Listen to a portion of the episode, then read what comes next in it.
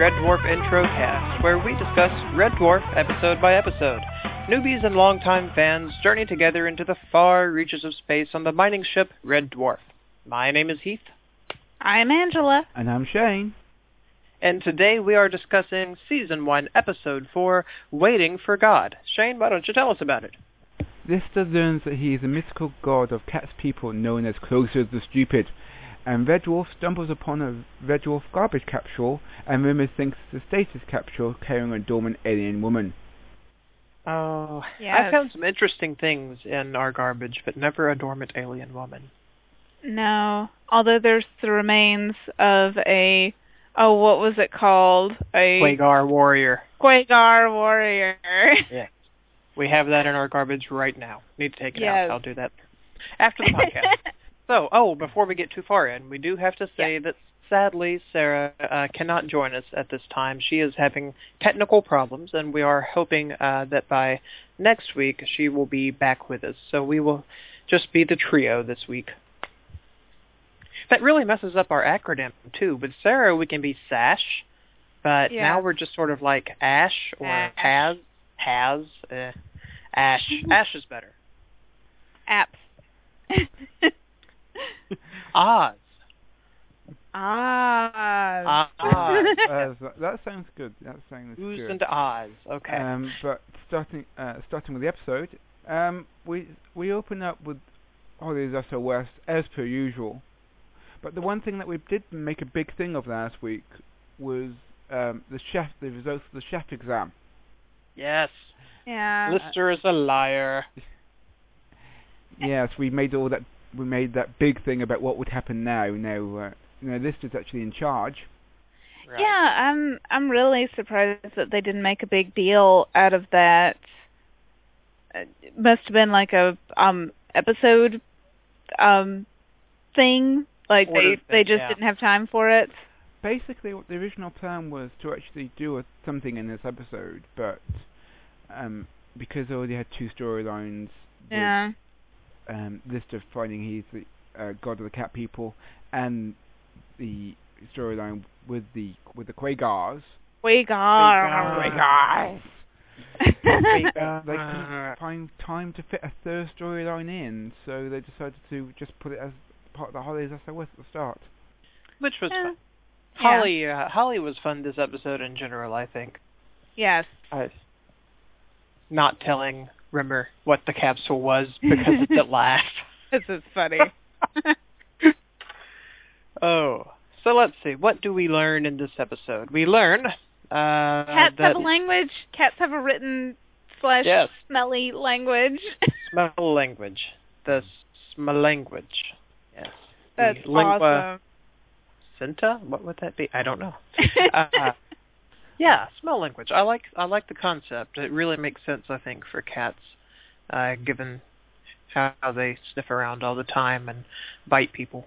No, that's just my cat. So I did have now I'm picturing like um what different cat translations of works would the like Dostoevsky would smell very depressing and Jane Austen would smell very lilac scented and happy.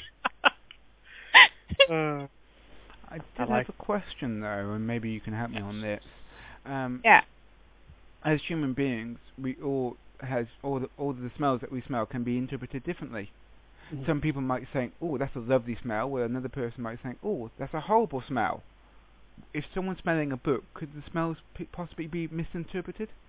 yeah. I don't yeah, know. I mean, throwing smells out. are. See, I I think that there's definitely room for that, but then you know, like words work. I I think kind of the same way. Um, Yeah. And like, I think of was it Stephen King's On Writing where we read this anyway.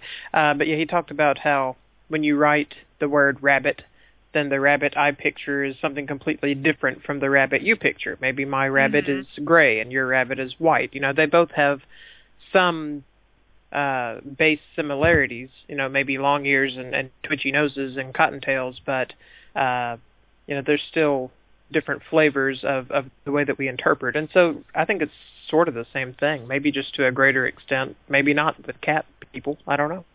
I'm wondering if the books age because when books age, then the Ah. smell changes. I wonder if the smells have changed, and that's part of the reason the um Lister myth thing got like rearranged and retold. That that is brilliant. Yeah, yeah. It's like like the print is. fading. Of course, yeah, you come up with it. But yeah, like the print fading, except it's just the smell aging and changing, not so much just becoming illegible or is smellable, but different. I like it. It's possible.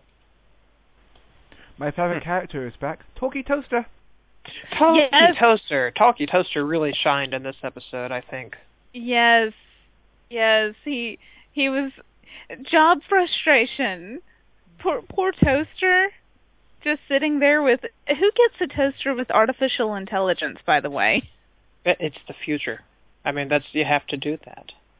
Yeah, but Although, that's gotta uh, more expensive. well, it's not like we haven't seen it before. Beauty and the Beast. yeah, but that was magic. Yeah, but see that it's exactly the same problem.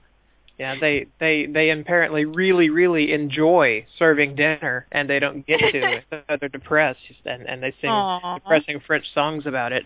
And and then Belle comes, and you know because servants really really like to serve, and so yeah, feudalism was Yeah. really the best thing ever, I think. But that that's that's a joke there. Uh, but Very much. But yeah, same thing for the toaster. The toaster, he he loves baking toast. It is his his passion. It is the raison d'être. Raisin de toast. Yes. Raisin toast. Mmm. So let's see. Oh, speaking of smells, we learned that uh, Lister begged off work 500 times, claiming diarrhea. yes. Awesome. Uh, that's that's a bold move there. It's got to be because he worked with Rimmer. I mean, Yeah. yes, he's unambitious, but you gotta work with Rimmer every day. I'd be begging off work for any number of ailments. By the way, I still like Rimmer. Just don't want to work with him. I do have a question though. If he's been off work for, on 500 occasions, how long have they been on the ship to begin with? uh, he well, had no, been he had been there 18 18 months. Ah, you got it too. Yep. Yeah. Um, 18 months. So let's see, 30 times 18. That's what 300 plus 240. So, wow. Uh, yeah. 540 days, and he asked off work 500 times. well, maybe just because he asked off for work didn't mean he get got that day off. yeah, he just asked off a lot. Yeah. Yeah, because you know Rimmer was sharing a bunk with him, so he could have like tattletaled on him. Said, you know, no, he doesn't have diarrhea. I've checked, and Rimmer would too. he would. Oh, that's so disgusting. Poop jokes, folks. That's what we've gotten to at this point. Okay, more about the episode. uh, hey, it's a podcast. This isn't Wilfred Shakespeare. No. Oh, let's see. All right. Uh, so Cat this episode uh, played a, a bigger part, of course. Um, first off, stunt work. Apparently, he does that nice little tumble onto the screen. yeah, and it was better than the first episode. He did sort of a tumble on the first episode, but this one they obviously took a little more time on. Was he like did he do gymnastics or something or was that a stunt guy? No, it was him. I saw him tumble and stand up. It wasn't. A, it wasn't a double. Well, the guy, actually, the guy who plays Cat Danny John Jules is actually a dancer. Oh, Ah, that, makes, yes. that makes sense with his dancing investigating legs. Mm. Feet. Yeah. Uh, oh yeah, but yeah, um, weird chemistry there between Rimmer and Cat. Haven't seen many scenes with you know just them hanging out. And when Rimmer just sort of stops in the corridor and he's like, "What you doing?" Like, "I got a shiny thing." okay. Well, cool. See you Don't later. touch anything. Yeah. And so don't you think that uh, Rimmer actually talks down to Cat?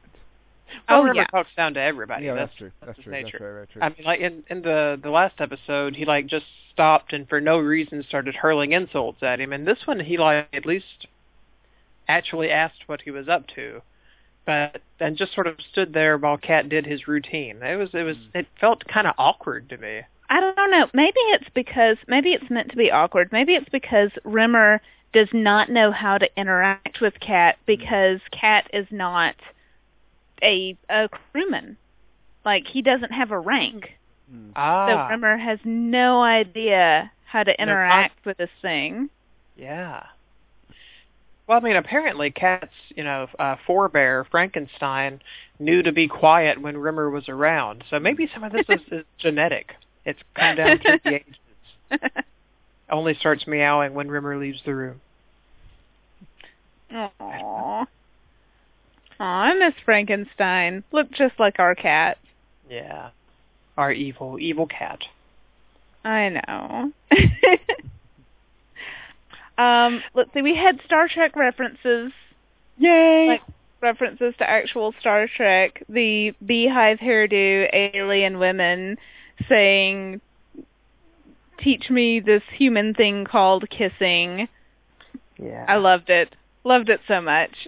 well, and didn't he say green skinned at one point, I think so. which would be a nod toward uh, Orion slave girls? Yep. And the beehive thing was obviously that blonde woman with the crazy, crazy plaited beehive hair, Janice Rand. Mm-hmm. And I'm even more of a nerd now. So well. You are. You are. Pretending like you don't know Janice who Janice Rand is. You, uh, okay, so let's get into the meat of the episode. Uh, the the The religion, religion of of cloister. Mm. Now, you know, I'm from the American South, which means that they they make us read lots and lots of Mark Twain. So I'm not a stranger to writers being cynical about religion, and I don't mind it that much. But wow, this And- was really heavy-handed with it. I think. And yeah, the sledgehammer that they took to say, this is what religion is. It is made up stories. There is nothing out there. Well, there's You are all alone in the universe. Yeah. Hmm. Sad. Well, say, saying that though, I mean, you know, you've got the big cat religion, and Rimmer believes in aliens. Yeah. Yeah. But So And they're, then they're all like fake. Yeah, I mean that was the point. Uh, the, cats they believe in the coming of Cloister, and they just misread a laundry list. Uh, uh, Rimmer believes in aliens, and his Quagar warrior is a roast chicken. Um, yeah, yeah. The, the, their whole stance, I think, of or theme of the episode seems to be that all religion is a fraud and only leads to destruction. Yeah, I don't, I don't know if I'm if I'm just misreading that, but that's the feeling that I got from it. I I just felt it was a little heavy-handed without much uh, on on the other perspective. Well, especially considering like there was sort of this hopeless tone about the whole thing, and especially considering the second episode, Future Echoes, Mm. then that there was a lot of hope in that, and like hope for the Mm. future, and that Mm. you know things were going to get better. But no, no, everything uh, you you can't rely on religion, you can't rely on hope or faith, and everything is a lie. that being said, though, there were some funny lines while they were doing it. Yes. I am your god. Okay, turn this into a woman. no, don't steal Oh, people's quotes. I know I shouldn't use the quotes, but it was a really good one. I really liked that. it was. And we get the supposed origin of Cat. Yeah, So, or, you the, know. or the the fate of his people. Yes. I Well, we still get- choose What his parentage was too. Supposedly. I, I I still choose to believe that he's he just destroyed them all and he's making it up. Yeah, he's intimidated that priest guy into supporting what about that entire supporting the lie. what about that entire Bible that Holly uh, transcribed for uh, Lister? Cat's had a long time to write it. Yeah. Well, that's good. He he rounded up the scholars and made them into suits last after they created Yeah. this for him. You know, that was they they got a few extra years of life by slaving away on it and then into the closet with them. yes. Oh, the tragedy, the horror. But but in point of fact, though, we joke about this, but uh, we did see that Cat was kind of heartless when the Oh, yeah. priest was dying. Mm. Uh, very little empathy uh, in Cat's nature, it would seem. Of course, he's a cat, so that makes sense. But he's a cat, but like the cat priest, like he was a cat and he felt things very deeply and yeah. Well, but I mean, we we heard him with his self pity and and whatnot. He really didn't seem too upset about the rest rest of his race dying and all that. Just that, oh, I've spent my life doing this, and now I'm going to die. Yeah. And it's mattered. And Cat didn't care about him. So, if their entire species lacks empathy for other members of their species, it's really no wonder that they died. Mm. I'm just wondering, um, did the episode actually have a happy ending? Because even though the priest actually died, he died in believing in the in the religion that he originally thought He was did. Codswallop. He did, but it is Codswallop. That's the whole thing to me, I think, is that Lister's I don't know, perhaps it, it was a mercy on Lister's part in that case Mhm. to to you know, to tell it to not tell him the absolute truth about things. Or Uh, maybe Lister was finally taking responsibility for this thing that he really had no control over, true. but he felt responsible about it. And Rimmer told him to shut up about it. Oh, let's see.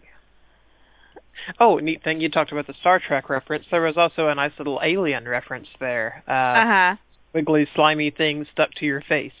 Yep. uh, was going to come out of the garbage pod. You know, I actually kind of thought when they found that garbage pod and then started talking about uh, cats' people on their journey that um, Uh-huh. maybe some of the cats had been in the garbage pod and that like something had evolved out of them. I don't. I didn't really think it through all the way, but I thought it would tie together somehow. I didn't think it would just be uh, the Quagar warrior corpse. Yeah, I, I thought maybe like Cat had a brother or something, or maybe it would be the rival priest or whatever. Yeah. Do you think we'll actually see the other cats? Because obviously Well, one got destroyed. they sort of uh, were very obvious in the was it the red arrows that oh was it the red or the blue anyway but yeah one of one of them flew into the sun and then the other ones just flew through space forever Mm. so i think they very left it open ended on purpose there so i think it's a Yeah. definite possibility really would be interesting if they made it to earth and repopulated earth after maybe humans you know blew themselves up and have the statue of liberty buried on a beach somewhere Get your hands off me, you damn dirty cats. I mean, yeah, but could they have actually made it to to Earth? Who knows? It's Been a lot of years. Three million. Okay, of well- in fact, yes. we in fact know that your theory was right, Heath, Yay! from I the totally last called episode. episode. That's two for but two. but I found a Beckett reference, kind of. Ah, I was saying Samuel Beckett because of the Waiting for Godot thing. Uh-huh. Well, I found like an odd, odd possible reference, but probably not. But I'm going to make it because I'm an English major, and this is Hmm. what I do. Um, the cat priest looked like a character from another play called Endgame, a character called Ham who can't see and can't move and is near death and everything, and has a servant go around feeding him and investigating stuff. Mm-hmm. mm. Uh huh. and Endgame is by Samuel Beckett. Beckett. Well, Oh, There you go. Same guy who did Waiting for Godot. Oh, interesting. I'm awesome. nice. But, indeed. but now, can you link it to Kevin Bacon? Oh. Actually, it's probably quite doable, but I don't know uh, British actors well enough to do so. So, one of our fans, who's a fan of the Kevin Bacon theory, figure out how Red Dwarf is most easy, easily linked to uh, Kevin Bacon. Oh, Heath impressed me so much with the Kevin Bacon thing when we first met.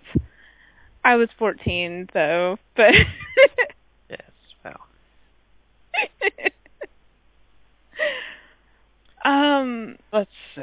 Oh, uh Bagsies. Is that like calling dibs or, or shotgun? Yeah. Okay. Yeah. Yeah. Oh. I, I thought that's what. Yeah, just an English version of that word. There was one thing I actually do want to mention about the cat priest. Mm. Yeah.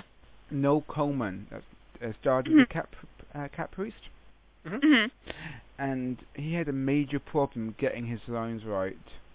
Oh. And I believe they actually pre-recorded the entire section at the end without the studio audience. Hmm. And You couldn't really tell. yeah, and apparently he had major problem with with his lines, and it took a, a hell of a long time just for him to uh, say it, Aw. say his lines. Was At just least it that- was a very small scene. Was it just like a matter of age, or that it was weird sci-fi stuff, or? I just, I think it was just the fact that the weird sci-fi stuff mainly. To be fair, um, um, I believe as well that they had some last-minute changes to the script. Ah. So Yeah, like the third Doctor, who the the actor couldn't keep up with the techno babble, Mm. so he found the phrase that he liked, reverse the polarity of the neutron flow, and stuck with it, mm. even though that doesn't make sense. you can't reverse the polarity of neutrons. one thing I would. Say. Well, you can't. that's, right, that's very true. Uh, The the relationship between Lister and Rimmer hmm this, this episode. I, Lister's not listening to Rimmer anymore. Pretty much. Not that he was listening to him to begin with, but all that quarantine period, he went into the, the into the room and said, "You're stuck in there for uh, three months or how, how, however long it was." Uh huh. Then Lister Mhm. comes straight back. Oh, what? what Yeah. was that, Rimmer? yeah. And that big grin. yeah, but then Rimmer isn't listening to Lister anymore either. Hmm. Because Lister, you know, when Rimmer wakes him up, then Lister actually says, it's garbage. And Rimmer's like, it's not garbage. Well, it's yeah. alien culture. Yeah, he wasn't taking him literally. Mm. Yeah. Yeah, but they've just stopped listening to each other. And when, you know, Lister is trying to say, oh, it's so horrible that, you know, these cat people killed themselves over me, then Rimmer's like, shut up! I don't care. Yeah. Hmm. Oh, I did notice. Have I mentioned this before? Uh, but on uh, Lister's wall, there's a picture of Frankenstein. Oh, I didn't notice that. yeah, there's a little picture of a little black cat. Aw. Oh, Which, you know, we see. knew that he had photos of Frankenstein and him holding Frankenstein because that's how he got Yeah. found out. Developed in the ship's lab. Um, oh, you know what? It, I just uh, see. I wrote it down here. It wasn't green skin. It was long green hair and six breasts. Ah. Yeah. Yeah. See, I don't know. Uh, This episode, it's I liked that it was more sci-fi Yes. And made all the Star Trek and Alien references. It was better than the last episode, which, you know, was like an episode of Friends, as we said, but it was just the tone of it. It was funny, but it left me all depressed and sad at the end. Mm-hmm. Mm. I mean, you must remember, of course, this was actually going to be shown before Future Echoes, Yeah. so maybe the fact that, you know, get everyone depressed for the end of the episode, then bang them with a big, nice, happy one at the Yeah. following week. Yeah. Maybe yeah, so. I sort of wish now that they'd saved Future Echoes. What else did I notice? Oh yes, uh, breakfast is chicken vindaloo and a beer milkshake. Yeah, awesome. I think that's just I just want a milkshake for breakfast. I think that just proves how slobby uh, this actually is. Mm-hmm. I think it's funny that they can get beer flavored milkshake. Is it beer flavored milkshake or is it just a milkshake with beer poured into it? or maybe, you know, the marijuana gin poured into it too. Yeah, um, overall, like I said, I, I liked the episode. It had some really funny moments and some funny dialogue, and, and I felt like the chemistry between Lister and Rimmer was was a little better maybe than it has been. Um, chemistry between Cat and Rimmer was just weird, but you know, mm. I'm sure it's a small ship; they'll have more time to to develop that.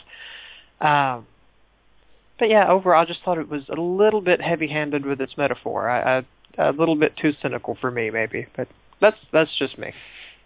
Any other points? I don't have anything else. Let's you know, Lister worked as a supermarket trolley assist- attendant for 10 years, but didn't want to get tied years. down. I know we say this after every during every single episode, Hmm. but the clothes. Why haven't they dete- deteriorated after three million years? Well, apparently, uh, the preservation technology of the 23rd century is just remarkable because, um, I mean, the It garbage in kill the garbage people. pods Mm. was perfect. Uh, yeah, I mean, uh, their food is still edible after all this time. The the clothes. Uh, I I understand um, this stuff because of course he was placed in stasis, Mhm. Right. so he's got all the clothes on his back and he's a sub anyway, so he doesn't change. But Rimmer's original uniform. Yeah, I un- I understand the cat because there were safety seals in the hold, Yeah. but you know all the Rimmer's clothes which Lister is now wearing, why have Yeah. they deteriorated? Well, maybe not all. Well, like the ones that he was wearing when he died deteriorated because everyone was just a pile of dust. But maybe Hmm. their closets are like fail-safe um, holds. I mean, it, the clothes can't die, so they survive the radiation, and that faded over three million years. And and but then how would they make that without making it like airtight? Because you couldn't make it airtight because Frankenstein was hiding in the locker. or yeah, in in a locker, but maybe I don't know. SOD, SOD. No, it's like it's like in the Fifth Element, where when you know he puts the bed up in the wall and then it gets sealed with plastic. That's that's what it is. You take your suit, you take it and you put it in the closet, and then you know it goes and it gets all you know sealed up in the in the plastic, and then when you open the closet again, it's it's nice and fresh for you. I said this last week and I'll say it again. We really need a sod a sod bell. Just ring it every time we see something. Sod watch. exactly. mhm. Of course, I get that. I mean, I was surprised at the state of the garbage. I mean, I get that. I guess space is, you know, Space is cold. not not much free floating bacteria and whatnot, and it is very cold. It is very cold in space. Space. Uh, but uh, um, yeah, the chicken looked like you know it had been thrown out last week, not three million years ago. Well, there's no flies or anything. Yeah, like there's nothing to decompose anything. Yeah, it's remarkable. The only other weird thing I noticed is that he said that dead people can have heart attacks too. I don't know if that was a joke or if, along with the other programming of feeling pain and other uh, superfluous uh, hologram things, that the holograms can in fact have heart attacks. So maybe it's a good thing that hologram Rimmer runs all the time. I don't know. yeah, he's got to work off that, you know, irradiated haggis that he doesn't eat. Your future doesn't make sense. Okay.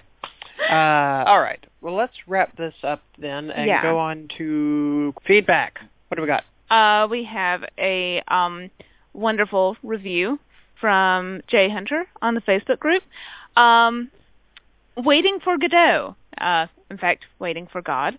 Um, an enjoyable dramata, uh, dramata, drama comedy episode. It really got over the relationship between Lister and Rimmer, uh, change from the uneasy tension from the last episode and more fun slash conflict. Uh, it was also nice to see Rimmer so excited, uh, so ambitious, and over UO as he's been a bit mopey about being dead. I don't know what UO means, but anyway. Uh, what, what was that? Object? Ah, ah, yes, unidentified object. Thanks. Uh, when I first watched this show almost 20 years ago, I couldn't get over how sad the cat priest storyline was. Not even Cat's one-liners could change that. I didn't mind the light commentary about religion and more light. a very big, interesting story, and looking forward to what you guys think about the cat's backstory since you've been speculating on it since the beginning. Also surprised to hear the negativity about balance of power, but uh, I was quite down on it as well. Great work with podcasts, loved banter, friendly, easygoing, great to listen to. Thank you. Thank you so much. Yes, thank you for that, Jay. Uh, let's see. The other feedback we have was from Anthony James. He writes, often stated as a least favorite amongst fans, uh, I didn't expect to enjoy this one as much as I did when we reviewed it. Uh, we there being a Scuddercast, I believe, Anthony James from Scuddercast. Uh, I was uh, never a fan of the cat priest scene, but when we rewatched it, I have I had forgotten about all the other comedy moments and the comedy takes on religion. And the scene with the cat priest was actually a hell of a lot shorter than I realized. I really liked this one. Thank Huh. you for that, Anthony. What Anthony says actually about it being one of the least favourite, Yeah. uh, the episode is, is considered one of the, the weakest uh, because uh, Red Dwarf Smegazine uh, polled its readers back in 1992, and it it came in 27th place with 0.4% of the votes. Wow. You know, I would I would put it above Balance of Power, honestly, but again, I've only seen four episodes, so Yeah, and you know sometimes the longer you watch something, how you feel different ways about different characters, and yeah. It totally changes your outlook on an episode. So Balance of Power actually, I sh- um, I, we didn't mention it last this this last week, but the Balance of Power actually comes last in the re- Ah. that particular readers poll with 0.1% of the votes. wow. Okay. Uh, so right. I'm to take this as it gets better. yeah. Yes, in, indeed, indeed. But before we move on to quotes, I just want to play a quick message from our very good friends over the Total Wrestling Show. Because Promotional consideration paid for by the following.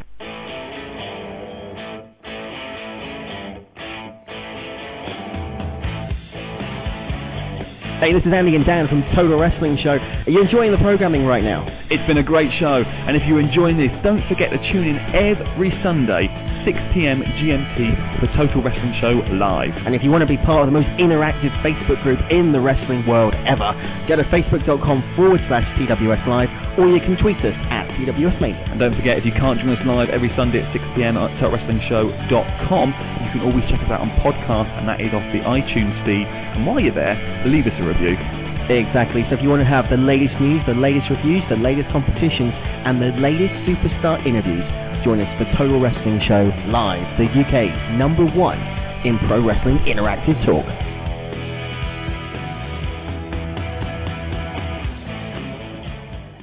Yep, that's a message from our very, very good friends at the Total Wrestling Show.